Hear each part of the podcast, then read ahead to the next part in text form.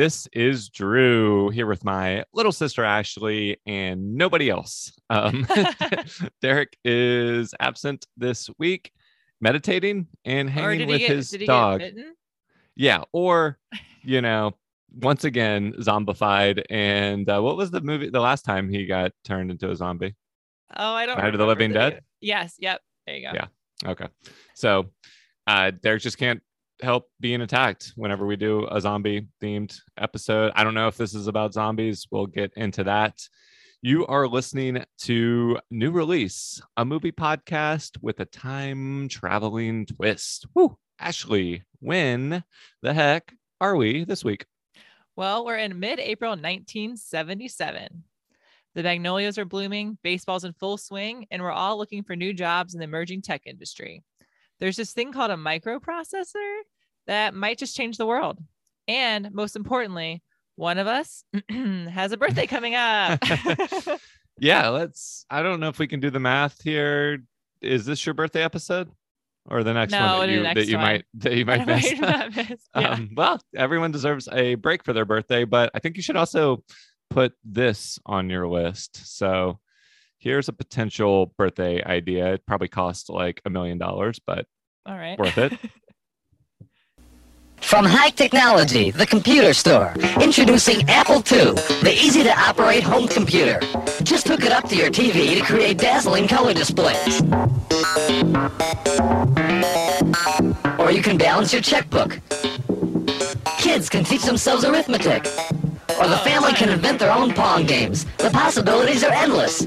It's called Apple II, the personal computer. See it at High Technology, the computer store. So is that a talking computer talking about computers? it was a fake computer, like yeah, sound. I'm guessing, Oh, okay. but I don't think the computer talks yet. But this is yeah, this is like one of the first uh, consumer uh, personal computers that's uh, affordable is a relative term, but the Apple II is kind of the the stepping stone for us all having you know computers in our pockets at this at this point in the future. So yeah, Me too. 1977. yeah, we'll get you too. And uh it is there is like when you think 70s, we were probably thinking when we went into this uh, semester, like early 70s disco stuff, but Mhm. like late 70s, whole different uh vibe. Technology is changing like crazy and music is changing. And so it's a pretty exciting time and uh exciting time in cinema as well as we saw last week with Eraserhead. What is Ooh, yeah. showing uh, at the multiplex this week, Ashley? a little bit a little bit different. Um, so there's um exciting and definitely not like super scary at all new Hmm. tech. Uh, we have an added. wait, wait, wait. Did I hear that? No. Yeah. oh well. Um, I'm gonna start that over because Okay. Derek, Derek, edit this piece. Bop, bop, bop. Okay, thanks, Derek. Um, let's see. Speaking of exciting and definitely not super scary at all, new tech. Uh, we have an adaptation of a Dean Koontz novel called Demon Seed. Mm, It's- okay. It's about the imprisonment and forced impregnation of a woman uh, by an artificial, artificially intelligent computer. Fear for her, says the tagline. Okay, so do you still want that Apple II? No, I don't want it at all. I take it back. I take it back. Yeah.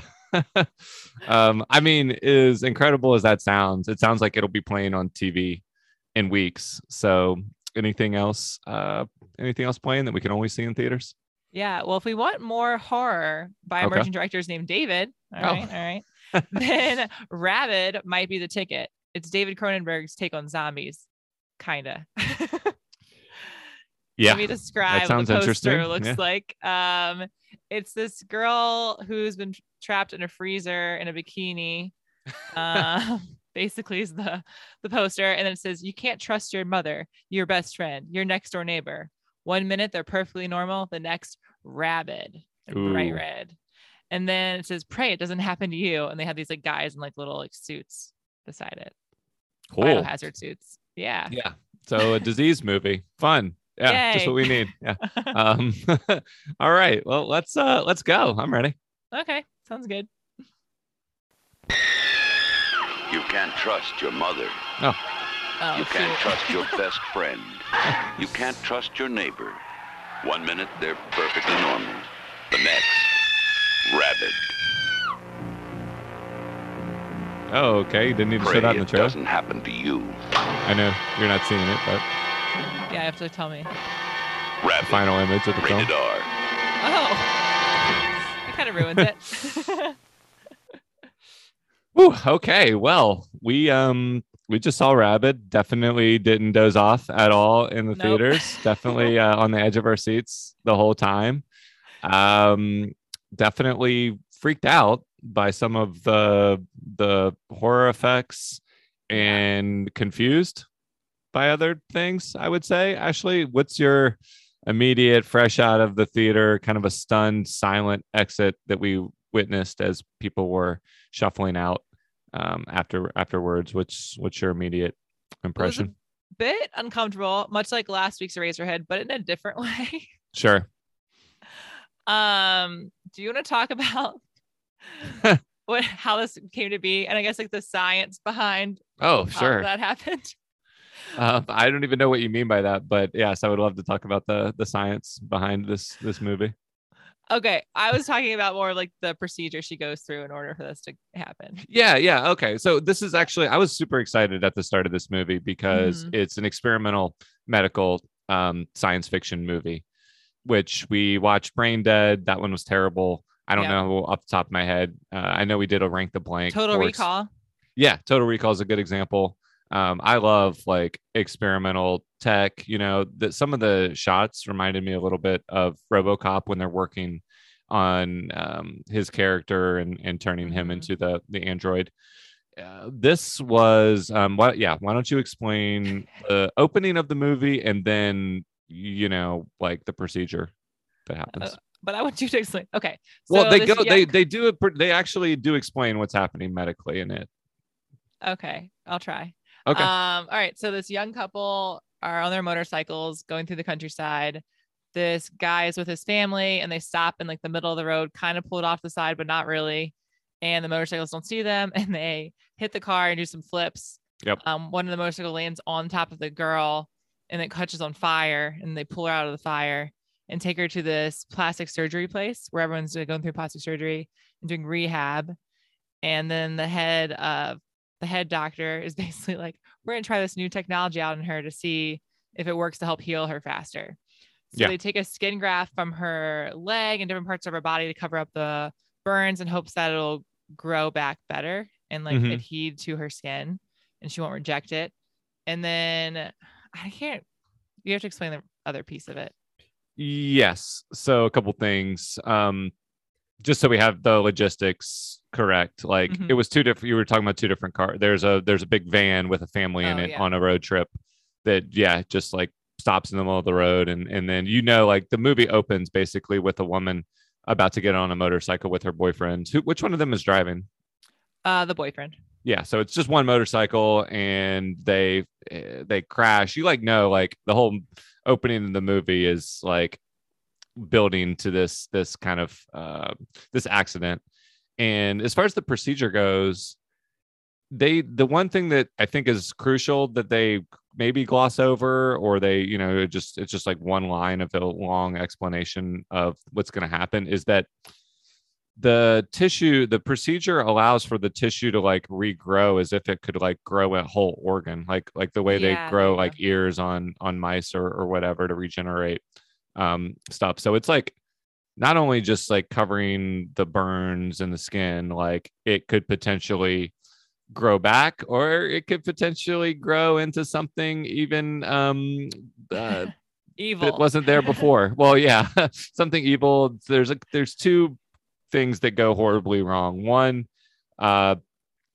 she develops the like a month later after the procedures starting to you know set in. She's like been unconscious this whole time. They also like take her skin grafts and they have to send them away to a lab and wait Yeah. you know a long time to get them back and they just keep her unconscious this whole time which is probably Not a um, best practice. they're also not a hospital like oh like an emergency room hospital that but they kind of explain away that they can't take her anywhere else in time to to save her Mhm. so all of that's going all of that's happening and uh, when she wakes up like the first time she wakes up she's got a uh, she's really cold and hungry, but she's hungry for blood, basically. Yeah.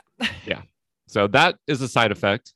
And the other side effect, why don't you describe that? Because it's not 100% clear at first, but the more we see, the more we realize what's going on in her armpit. Yeah. Region.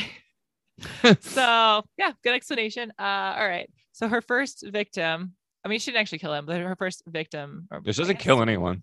Yeah, she doesn't kill anyone. We'll get to that later. Um, is this guy who hears her screaming, and he's also had just had plastic surgery, so or he's about to, and so he's in the same facility. Hears her screaming when she wakes up for the first time in a month, and he comes in to like take care of her, make sure she's okay. Of course, she's like topless and you know whatever.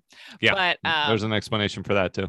yeah, but he tries to take care of her, and she's like, I just, she's like, I'm so cold, I just need like someone to hug me. And he's like, Okay, sure, I'll hug you. And then he hugs her, and then all of a sudden he starts like bleeding from his side, and you're like, I don't really know what's happening. Like, oh, I guess she's hugging him so tight. Like, what's going on? Right. It's really confusing at first, and then later on you realize that she is an orifice slash kind of like a vagina clitoris in her armpit that yeah. sends a spear out and stabs someone and then sucks their blood. Right?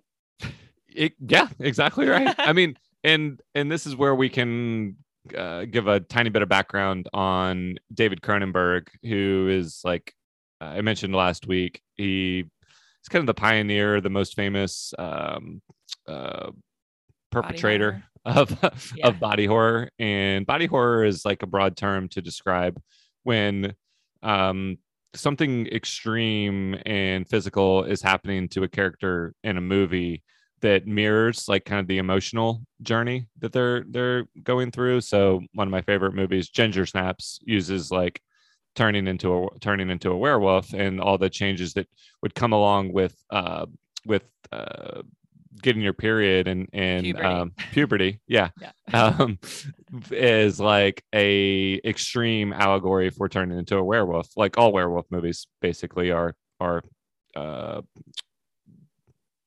no you know like really good examples of body horror so well, in that one we watched with yeah. dad too, with Kurt Russell. What was that?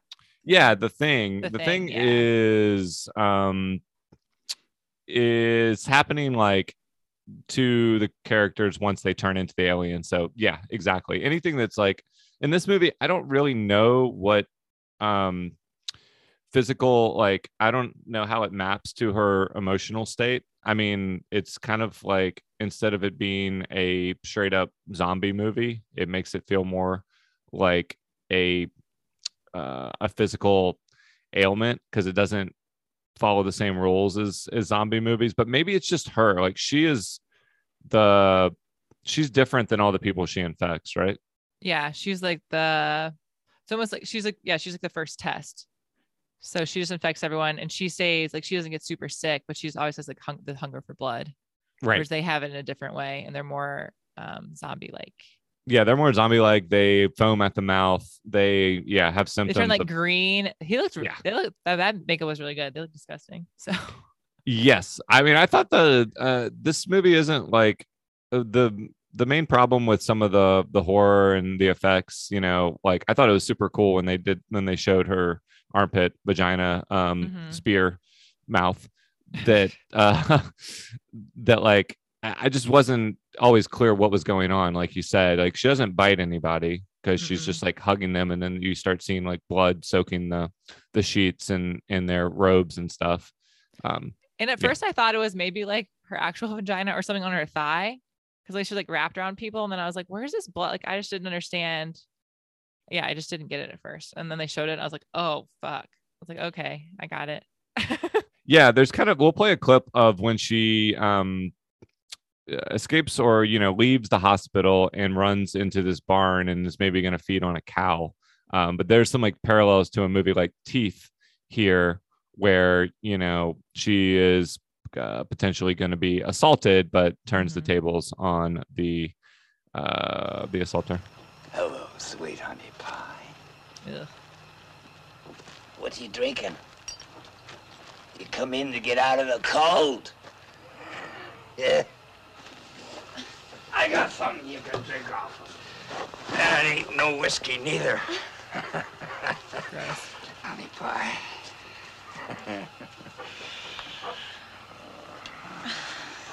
you got blood in your mouth. Yeah. You like me, huh? I can tell you do.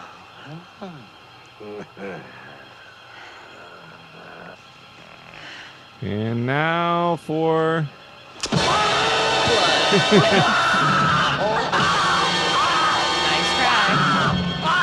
even that was super confusing. So they show her like snapping his neck, but then Mhm. they show the like bone, I think, coming out of her to stab him with the infectious, you know, like the infectious protuberance that that that she has. So, yeah, it's a um, it's weird. yeah. Do you, did you recognize this actress? No. Okay, so she is very famous, um, according to David Cronenberg and other people involved in the movie. She was probably one of the top three most famous adult film actresses in the world Oh, at the okay. time. So she does spend a lot of the movie topless. Yep. Um, she wakes Oh, up in the it makes more sense. hospital, Okay. um, topless. She is, I mean, it's it was a a decision made for commercial reasons, not necessarily to be titillating, but to be like they needed a name. This is a very low budget movie. They Mm-hmm. needed a way to get people to the theater. It's a exploitative horror movie anyway, so they're not like, you know, uh, they're not above using unconventional actor and performers in the role. So And I didn't think she was like bad. yeah, she has this kind of like um uh spiritual I don't want to say spiritual, like this kind of like this weird energy where she is like uh connected to a higher power or something. She feels like she's like yeah, sort of like in a different wavelength the whole movie. Yeah, she's almost like a siren of sorts, like a different. Yeah. She like calls to people or some. There's something going on.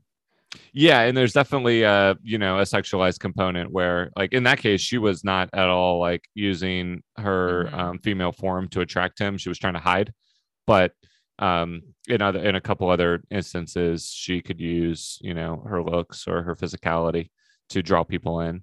Mhm. So um yeah, so there's that. I also wanted to kind of like um talk about her well we can talk about her performance and the performance of her boyfriend in this movie. So he gets he's kind of responsible for the well he is the one driving the motorcycle. So he's not the one that placed a van in the middle of the road.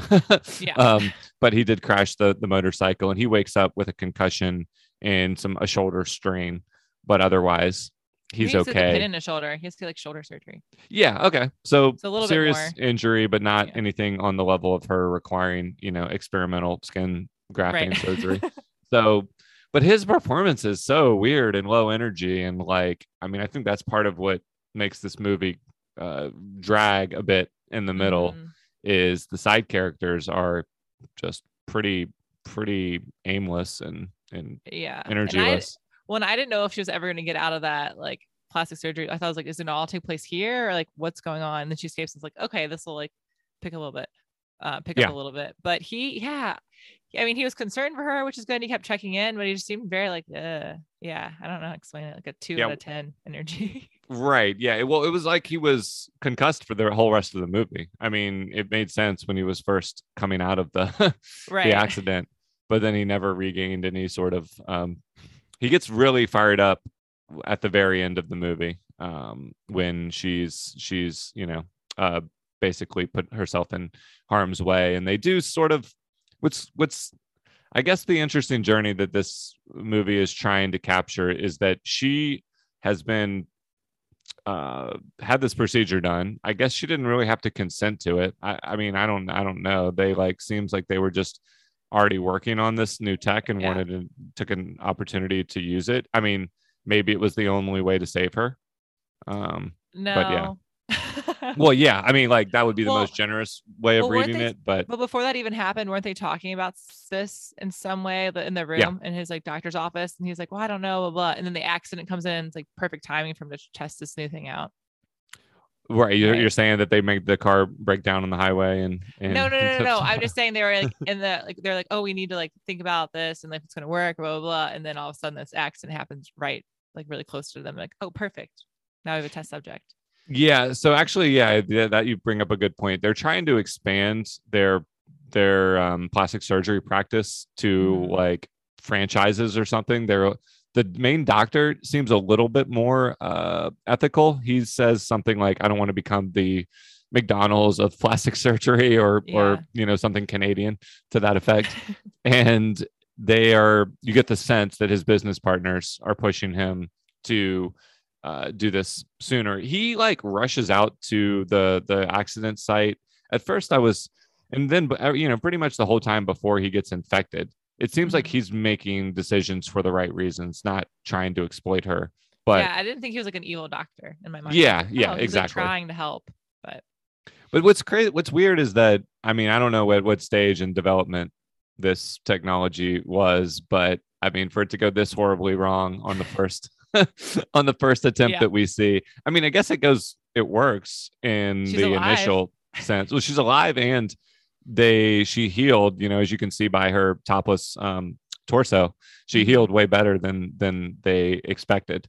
So I guess the procedure on a on the surface level worked yeah. exactly as they hoped, but everything else, um, side effect wise, went horribly, horribly wrong. So, yeah. How do how do you feel like this compares or fits into the zombie movie, you know, genre? Does it? Mm, it certain parts of it do, um, but overall, I didn't really view this as a zombie movie. More like uh, she has rabies and she's infecting everyone, and then more like a yeah, more like a viral, some type of infection instead of a zombie. Yeah, I think before 28 Days Later sort of merged the two types of movies with with you know uh, zom- treating zombies basically like a like a deadly virus outbreak. Hmm then they weren't as like there wasn't as much overlap there. I mean, this movie is called Rabid. they Yeah. talk about the like this is a new strain of rabies. Uh, I mean, that's like just the closest analogy they can come up with on the news. And they like- never mentioned zombies, right? They didn't say the word zombie. no, but neither does like Night of the Living Well, Dead what- or yeah. you know lots of Mhm. zombie movies. Just like avoid it as a little wink to that. yeah, I, I, didn't know if they were like intentionally gonna say it, but they didn't actually weren't zombies or you know, I don't know. Yeah, and they die normally as well. They don't have to be. They are relatively like mindless and and kind of like cognit cognitively challenged. But they don't have to. Their heads don't have to be severed.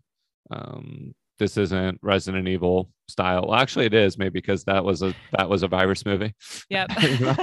Um, but they had to be So- shot in the head, so there's yeah, yeah.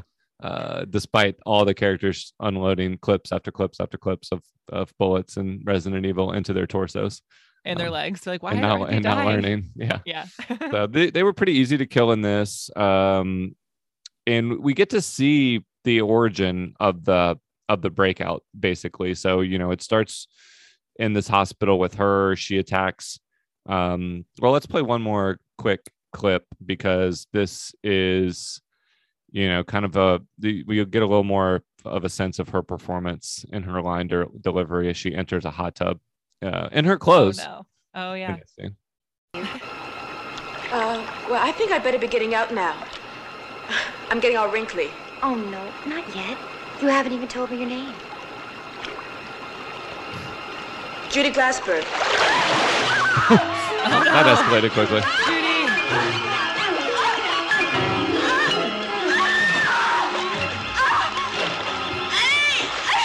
Kind of wrestling. Yeah. Definitely not sexualized though. No.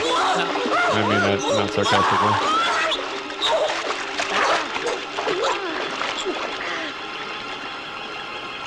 Whoops.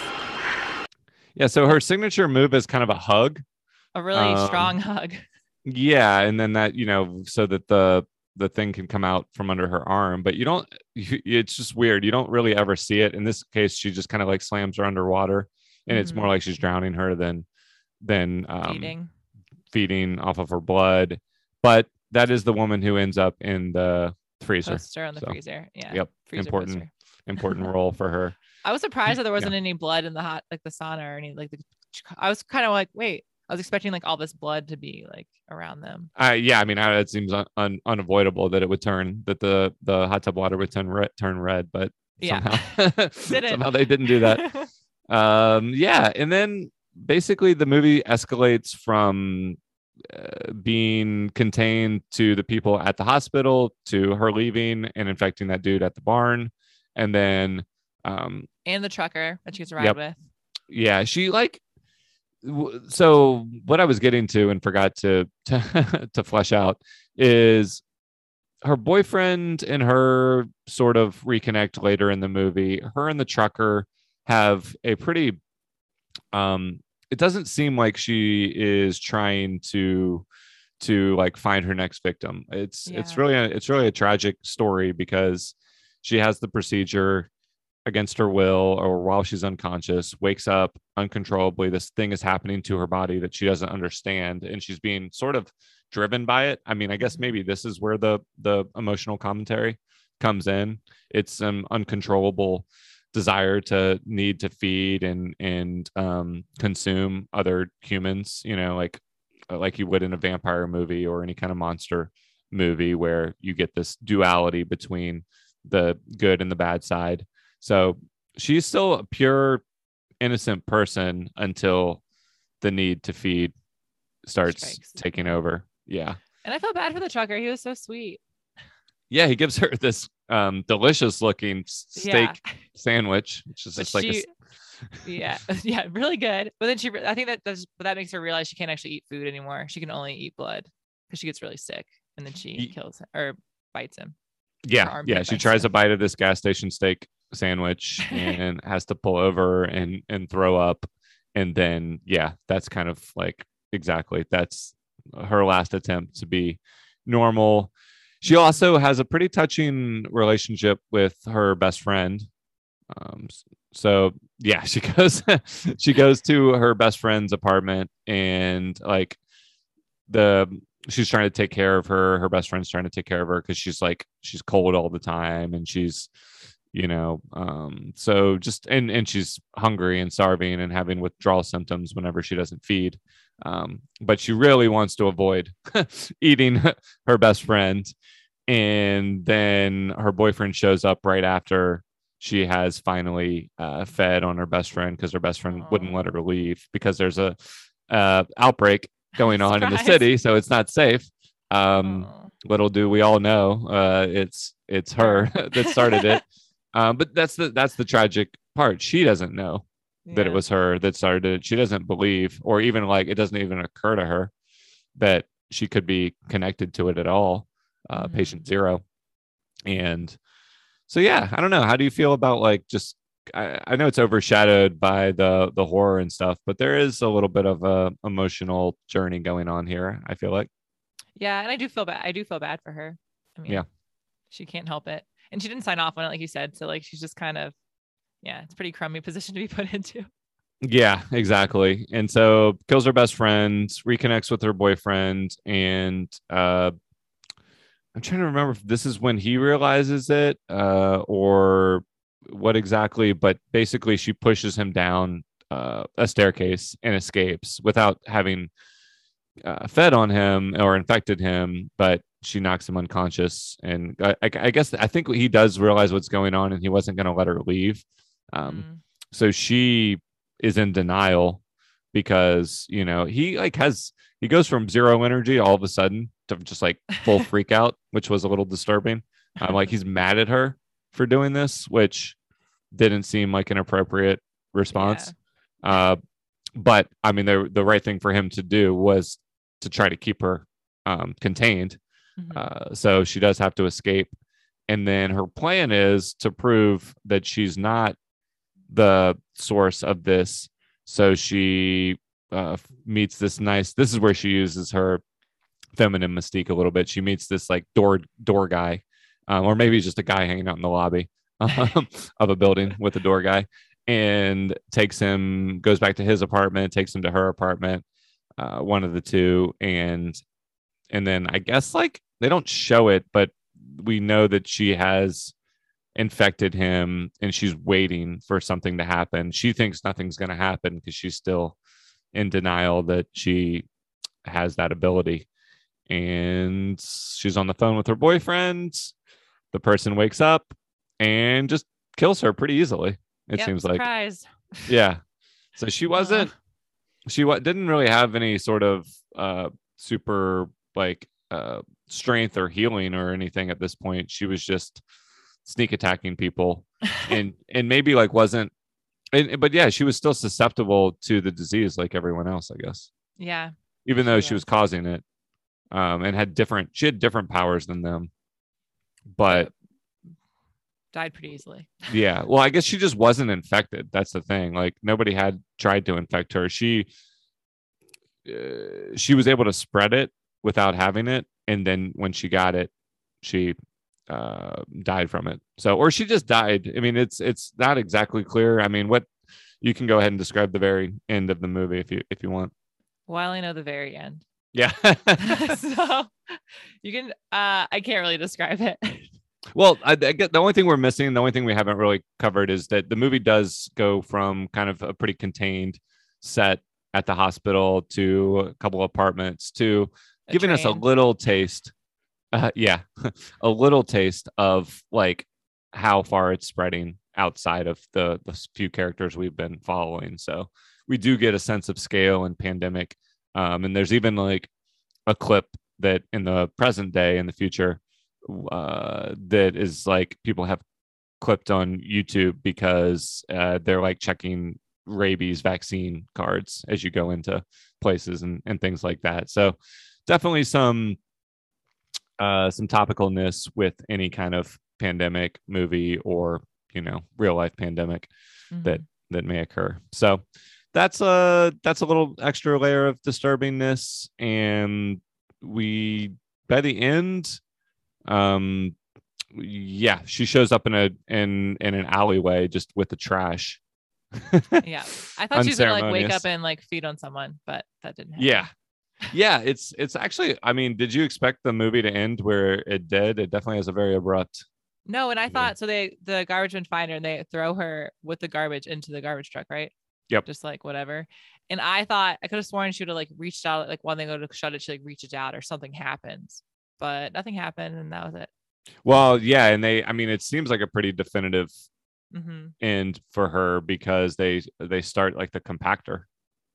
Yeah. So, I thought she'd be like, oh, like her eye would open up or something, then it would happen. Or but yeah, that was yeah. it. Yeah, it's really I mean it it's is if you're invested at all in her character, like uh her character's emotional state, it is a really tragic story Mhm. because she it just just happens to her and then she creates a you know international global we don't know th- the, how far it reaches but she creates a severe deadly outbreak and then just basically commits suicide. I mean or or you know is responsible for her own death because she she puts herself in a situation. Once she knows i mean whether or not she should be expected to believe it or not and behave any different i don't know if she could like uh, source blood to stay alive in a Mhm. healthy sustainable way um, from volunteers or from hospitals or whatever. But she uh once she infects the person to see if they if they turn that's when she's actually responsible for for doing Yeah. it. Um i mean or for you know knowing that that could be the outcome. And so she immediately gets punished with death for yeah. for that decision and then tossed in a dumpster and then fade to to credits. So yeah yeah, pretty bleak. yeah, yeah. I mean, it's a it's a bleak movie, and the moments of horror and stuff are memorable to some, or like the the the, sh- the practical effects that they do show, I mm-hmm. think are memorable. But there's also just a lot of confusing, weird stuff happening as well. So poorly and like staged. Yeah. I was gonna say, mm. did you know that who was who was supposed to play Rose before Marilyn Chambers got the role? No, I don't. Sissy Spacek is who Cronenberg wanted. Oh, right. Yeah. But Ivan Reitman suggested Marilyn because he wanted the sex appeal factor. Huh. Yeah, so Yeah. that's producer, the and director of Star Wars. I mean, that's Star Wars, um, Ghostbusters. Uh, Mhm. so that's funny. Yeah, I mean, David Cronenberg, uh, we've seen him pop up. Uh, the director of this movie, we've seen him pop up as an actor in a bunch of stuff, um, including Jason X most recently. oh um, yeah. So yeah, he's got this like wand, like sort of like David Lynch, but a different, a, a different, distinct gray-haired fox look. Uh, much more of a character actor than David Lynch. David Lynch can occasionally pop up playing a version of himself, but Cronenberg has almost got his always got more acting credits than than directing credits. Um, but you know, eh, he would go on. This was basically a second movie. I think he had made one movie that had been controversial and gotten some attention, and so he got a little more money. Uh, but took many years to make this. Um, similar story to Eraserhead. Uh, nowhere near. I mean, you you kind of compared it earlier because mm-hmm. we watched them back to back, and they both have directors named David. The singularity of the vision of Eraserhead. It, eh, this movie is not going for like high art by any means. Uh, mm-hmm. It's it's much more of playing within like an existing genre, an existing kind of story formula, but he adds his own spin, being the the physical horror. So I liked that. It shows promise of things mm-hmm. to come, and you know he will have some very memorable achievements, uh, including things like The Fly, which is just maybe the pinnacle of practical effects and, and body horror, turning uh, a beautiful specimen like Jeff Goldblum into a uh, yeah, he was a fox, is a fox still. Yeah, into a very disturbing um, humanoid fly creature. so, yeah, uh, Cronenberg's just getting just getting warmed up, and so are we. 1977 uh it's gonna be it's gonna be an interesting journey. We're kind of like working from uh complete abstract surrealist art to conventional horror to or you know horror with a twist. And then um you know the horror of of romance and, and and sci-fi and in everything space. in between. Yeah in space. So anything else to say about this movie before we uh we move on uh still wasn't expecting the armpit just gonna still yeah. wasn't expecting it to be there but it was a good it was a good shock shocking surprise for the movie I mean, that was probably the best part of the movie, not yeah. just like the one reveal, but the originality and and mm-hmm. disturbingness of something coming out of someone's armpit. Yeah. Like I was thinking originally when that happened, it was going to be like a teeth scenario. Yeah, but yeah, definitely, definitely some interesting parallels there. But like putting the teeth in the vagina yeah. makes sense. Like having and she was a the, porn star. I don't know. It could have worked. Yeah, like having yeah. it like a horror porn yeah, I mean, I I think I think it gets extra credit for putting it in a weird, unexpected spot. Yeah. um all right well that's uh that's the first part of our discussion of rabid we'll wrap up with some uh analysis and response to the movie but first we are going to do our favorite segment of the week it is called rank the blank each week we pick a topic inspired by the week's movie and rank our personal favorites. And each week we have a very real, very fake, very not official sponsorship. And you might recognize this sponsor by its shortened name and its um, endorsements by a famous basketball player. I don't know if okay. you can still walk into this establishment, but it was a real uh, it was sweeping the nation back in the late 70s so here we go Radio Shack store-wide manager's red tag sale is on now. We've slashed prices 20%, 30%, 40%, wow. 50%. Save on famous Radio Shack hi-fi, car stereo, radios, toys, TV oh. games, calculators, walkie-talkies, and CB radios. Look for the big red tag. Save like never before on these and literally hundreds of red tag specials. Hurry into Radio Shack today.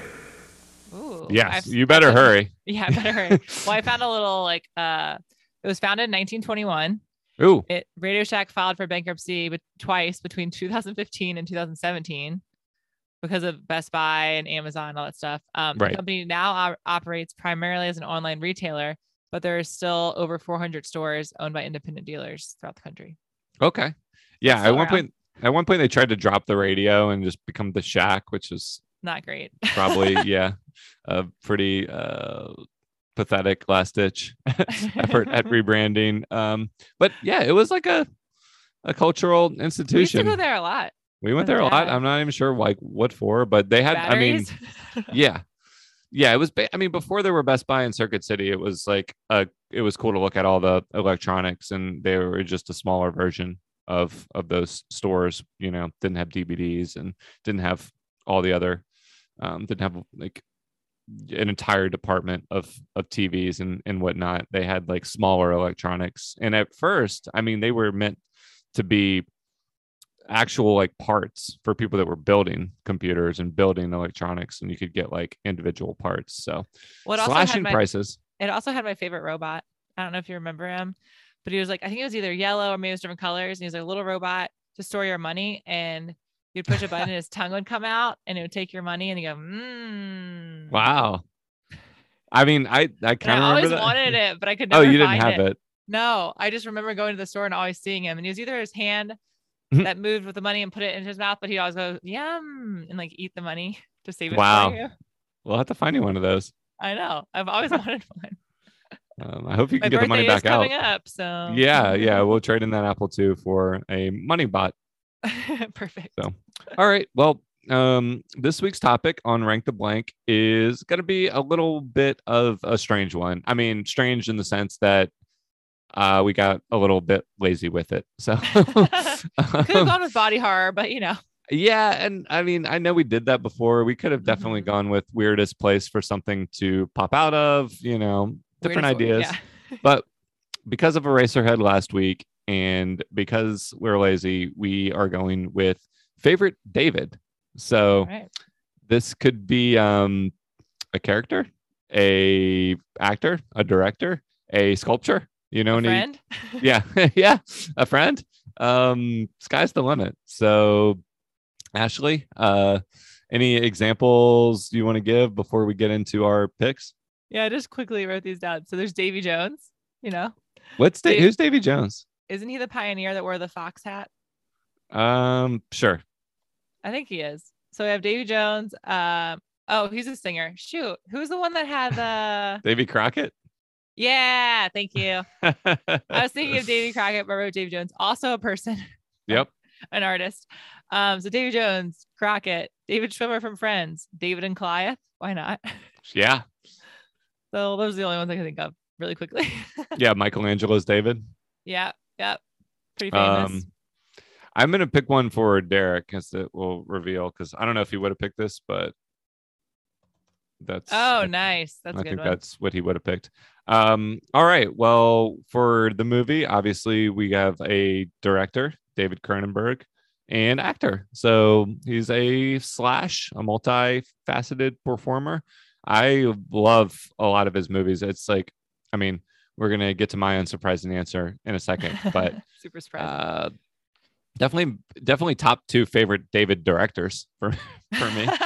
um, so and that's like uh, in the top you know 10 or so overall perhaps like he's definitely up there with just going into a movie knowing that that he's involved and uh, having a lot of confidence that i'm going to see some stuff that i've never seen before and i'm going to remember um, the effects from the movie so good job david cronenberg you are a david that you did it, it made the list. Ashley, what's your David? David Bowie. Oh um, as you know, that's come I love. The Labyrinth. Uh, Yep. He's an actor, a singer. He's incredible. Um, extremely talented, also multi- multifaceted. Um, I just really love him. So that's my choice. Yeah, great choice. Um, I'm gonna go with David Lynch, my favorite Yep. Yep. director. Um, and he's not just a director, as we talked about last week. He's a visual artist. He's a musician. He's kind of, you know, like John Carpenter in a sense, who, when he made Halloween, had to, uh, well, just out of this, out of low budgetness and necessity, and uh, he just came up with the most, one of the most iconic soundtracks ever. Uh, and you know, Eraserhead would not have been uh, nearly as immersive and memorable of an experience if Lynch hadn't put so much uh, effort into the sound design and the just meticulous control of every like thing you see and feel on screen. I mean, setting setting a mood without really needing any story to Yeah. support it uh, is is harder than it sounds. So, um, yeah, David Lynch is my choice in honor of Zombie Derek. Maybe we should pick the Zombie David. Um, oh yeah. All right. yeah, but I, I think I, I think he would have picked David Duchovny. Uh, Yeah, that's a good choice. yeah, he's a, a beloved actor, star of X Files, and Californication. Did you uh, watch that show? Californication. I did. Yeah, It's really good. Yeah. Very impressive. so he's yeah he's had a long and successful career and just kind of a charismatic, uh, likable performer. So Mhm. good choice, Derek. Ashley, job, Derek. yeah, uh, where um do you want to start with ranking these guys? These Um, Davids? although Derek's choice is great, I would put him last. okay. Well, you'd put Cronenberg above. yeah, I would. Okay, cool. Not because Um, of this movie, but Yeah. Well, sure. And I I know you loved uh Eraserhead last week, but you said you know you're not as big of a fan of all of Lynch's Yeah. movies. well, it's mainly So- Mulholland Drive. I don't know why. I just it's fine. And Yeah. was what and was Wild at Heart? No, that's Yep, that's Lynch. okay. Wild at Heart was all right. Twin Peaks I really liked. Um, and I, Eraserhead's probably my favorite. Yeah. Now that I still think about it, it's still my favorite. Um, so I put the company last, and then I put Cronenberg, and then it'd be between me and you. Well, I But- mean, Bowie is a, Yeah. a cultural icon. I mean, more known for singing than for acting. Although, I mean, a very impressive acting resume as well. Not that Mhm. like being known for film gives him an advantage. right. Um, we just mean he's equally, if not more, accomplished in a whole nother, uh, a whole nother creative field. Mhm. So, yeah, and, that's I, and I uh, almost wanted to pick. I almost want to pick yours only because I'm like still riding on a high from Eraserhead being so good. But I don't know. well, I mean, well, I will we say, both win and play both of our clips. yeah, I mean, we can do whatever we want. Yeah, yeah, we can do a tie. We haven't had a tie in a little while, and I think that David Lynch probably. I, I don't know that he hasn't worked with David Bowie, but it's weird that they didn't cross paths in some kind of creative. Uh, Maybe they're both too creative to work together.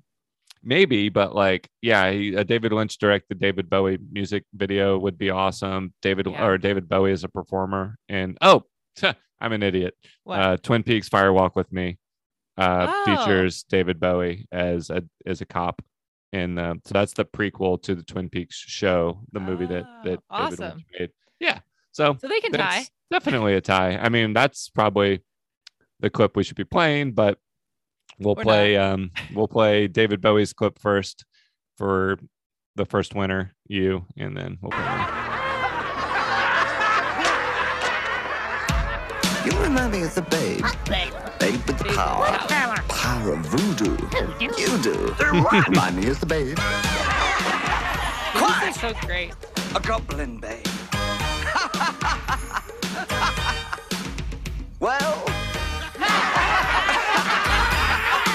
Love all the puppets like laughing. I saw my baby crying hard as babe could cry. what could I do? My baby's love had gone and left you can cut this my whenever. baby blue. No yeah that's a jam It's so good.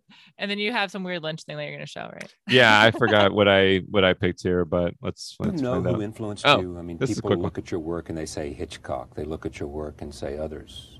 Um, I think um, you know I love Hitchcock, and um, uh, there's a, there's many many people that I love, but um, influences um, I for me uh, have come from more from places and things I've seen in these in these places. Like uh, Philadelphia is maybe my biggest influence.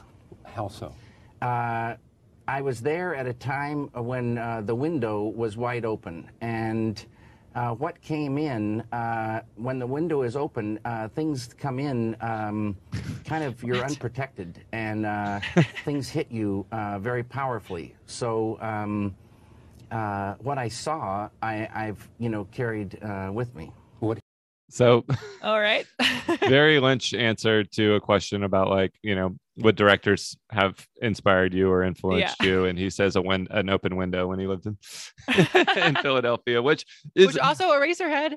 well, that's that's basically what I mean. I'm sure that's what he's referring to because like the the sounds and the the like the wind and rain and and Mhm. constant like berating of noise and elements and while they're laying in their bed and the windows open in a Eraserhead is like just creates this this horrible dread and and crushing uh yeah everything That's what he's So, inspired by. Yeah. yeah that's uh that's his influence um an Mm-hmm. open window so uh that was great um glad we could both win Yay. Sorry, And- Derek, ultimate loser. Yeah derek uh could Sorry. get dead last um because he is um zombified so How did uh speaking of, how did Rabid do in the movie theaters? The box office? um Did we'll get well? there we'll Oh, get okay. there first we have to return Oh to our feature presentation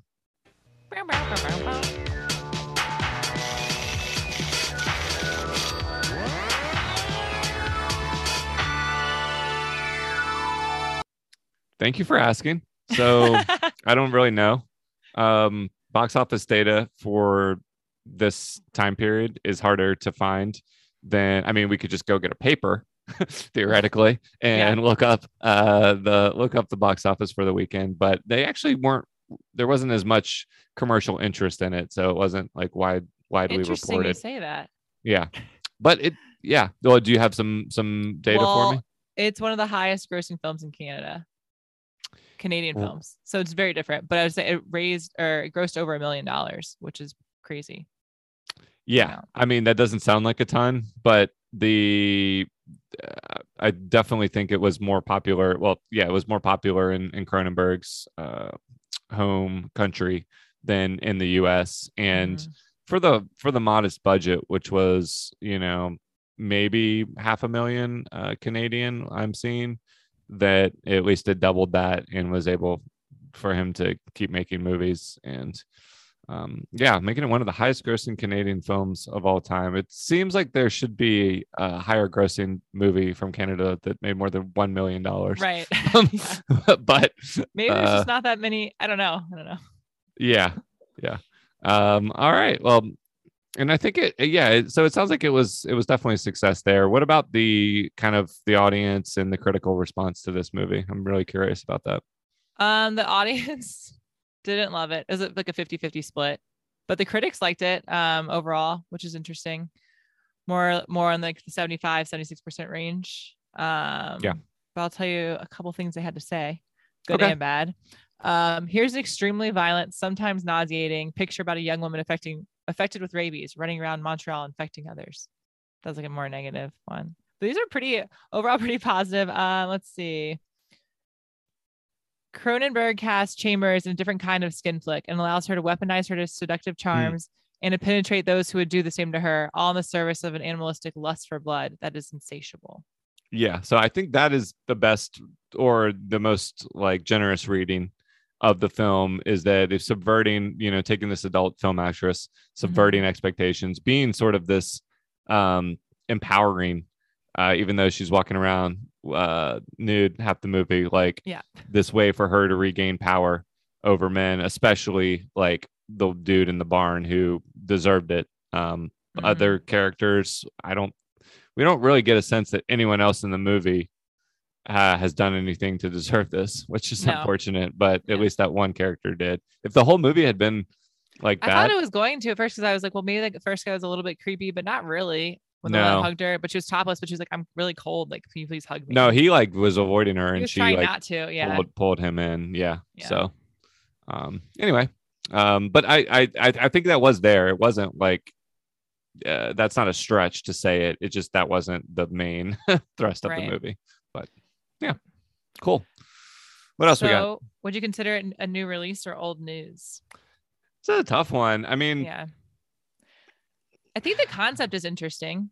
yeah it's uh, i think the only reason to really like uh strongly push people to watch this would be in the context of Cronenberg's career overall. And I need to watch his first movie, uh, Shivers. Um, I've seen The Brood and I've seen, you know, some of the other movies he made around this time. But uh, this one is there's definitely a trajectory you can you can chart from his early career to to later and just when he had more resources and able to is it, i mean he gets closer in something like videodrome to Yeah. lynchian like absolute weird surrealist horror i i you hate the movie existence right haven't we Yeah, I couldn't get through it. yeah i i love that movie and that's got like this like technology uh, technological dread meets body horror flesh Mhm. gun component that i think he's he's firing on all cylinders by that point that might be like late 80s early 90s um but regardless uh this is this is definitely an interesting marker and it would would be a really cool career so Mhm. I would say new release for that reason, but you know, it's a pretty low level of recommendation. what about you? If you have to, Uh, I would say old one. news. I'm not going to Okay. recommend it to anyone. And I got in the first like 40 minutes is very sleepy. Just like, uh, like Yeah. it's hard for me to follow and not fall asleep. I kind of liked that. I mean, it immediately just like the the look and aesthetic of it has this like Mhm. grainy film quality to it. It was nice at first to just be immersed in this kind of like lo-fi aesthetic, but but yeah, sleepy is a fair Yeah. a fair way to describe it as it goes on. Um, well, how late 70s would you consider this on zero to 77? Uh, we have tropes, actors, directors, producers, whatever you want to call it, from the 70s, late 70s. What would you give this movie? Is she a Yeah, famous? a- is she a famous actress from the 70s? Porn star? Well, yeah, in adult films. yeah. Well, that's um, still. I mean, yeah.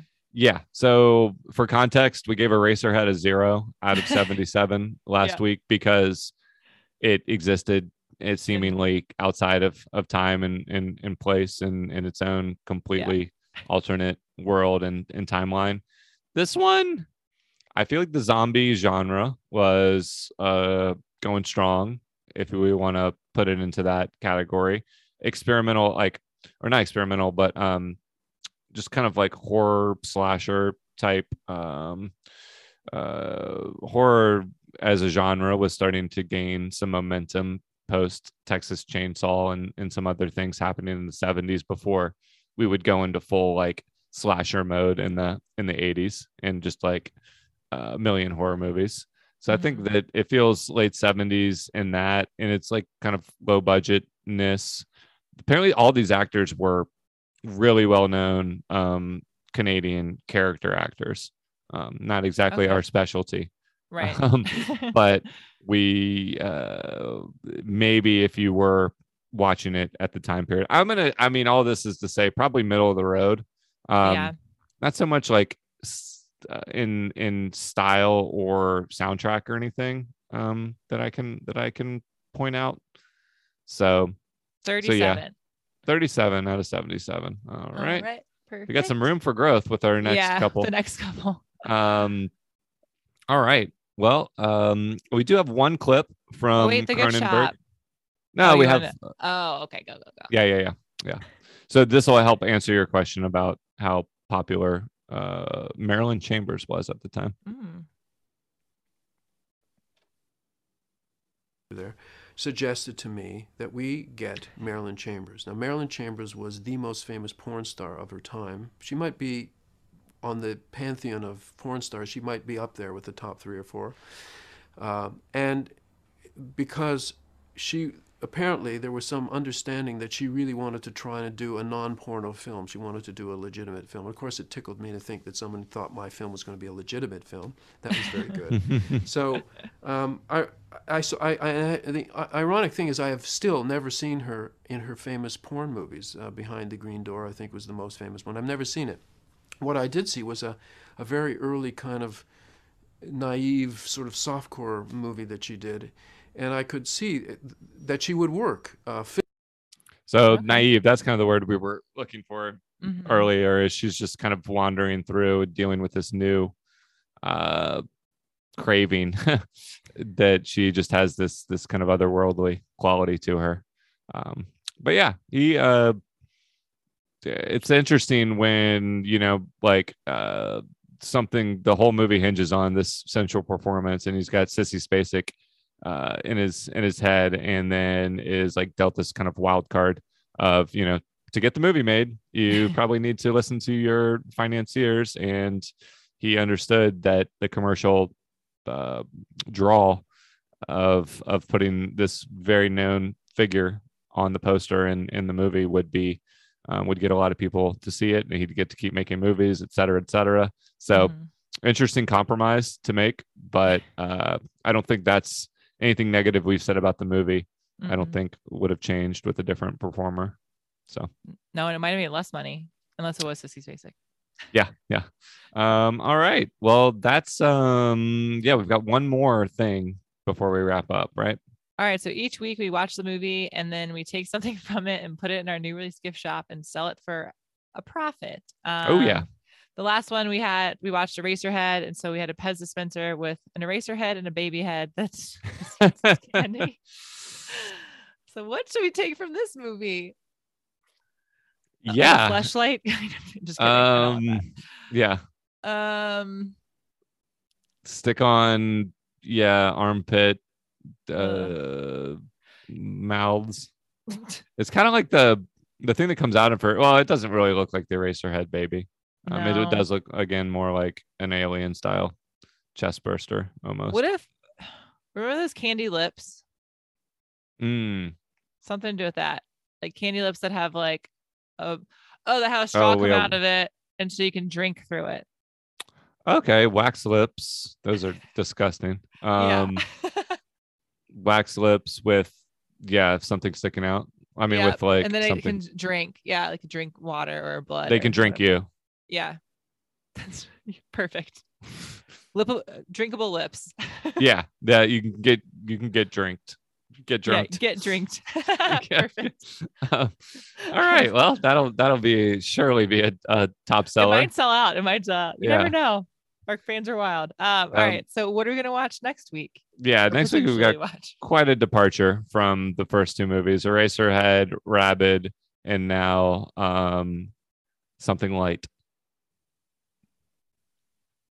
Were you always funny? What is this, an interview? We're supposed to be making love. Woody Allen, Diane Keaton, Tony Roberts, Carol Kane, Paul Simon, Shelley Duvall, Janet Margolin, Colleen Dewhurst, Christopher Walken in the new. Woody Allen Wow. film, Annie Hall. That was so nice. You were great. yeah? That was the most fun I've ever had without laughing. Annie Hall, a nervous romance. Rated PG. Parental guidance suggested.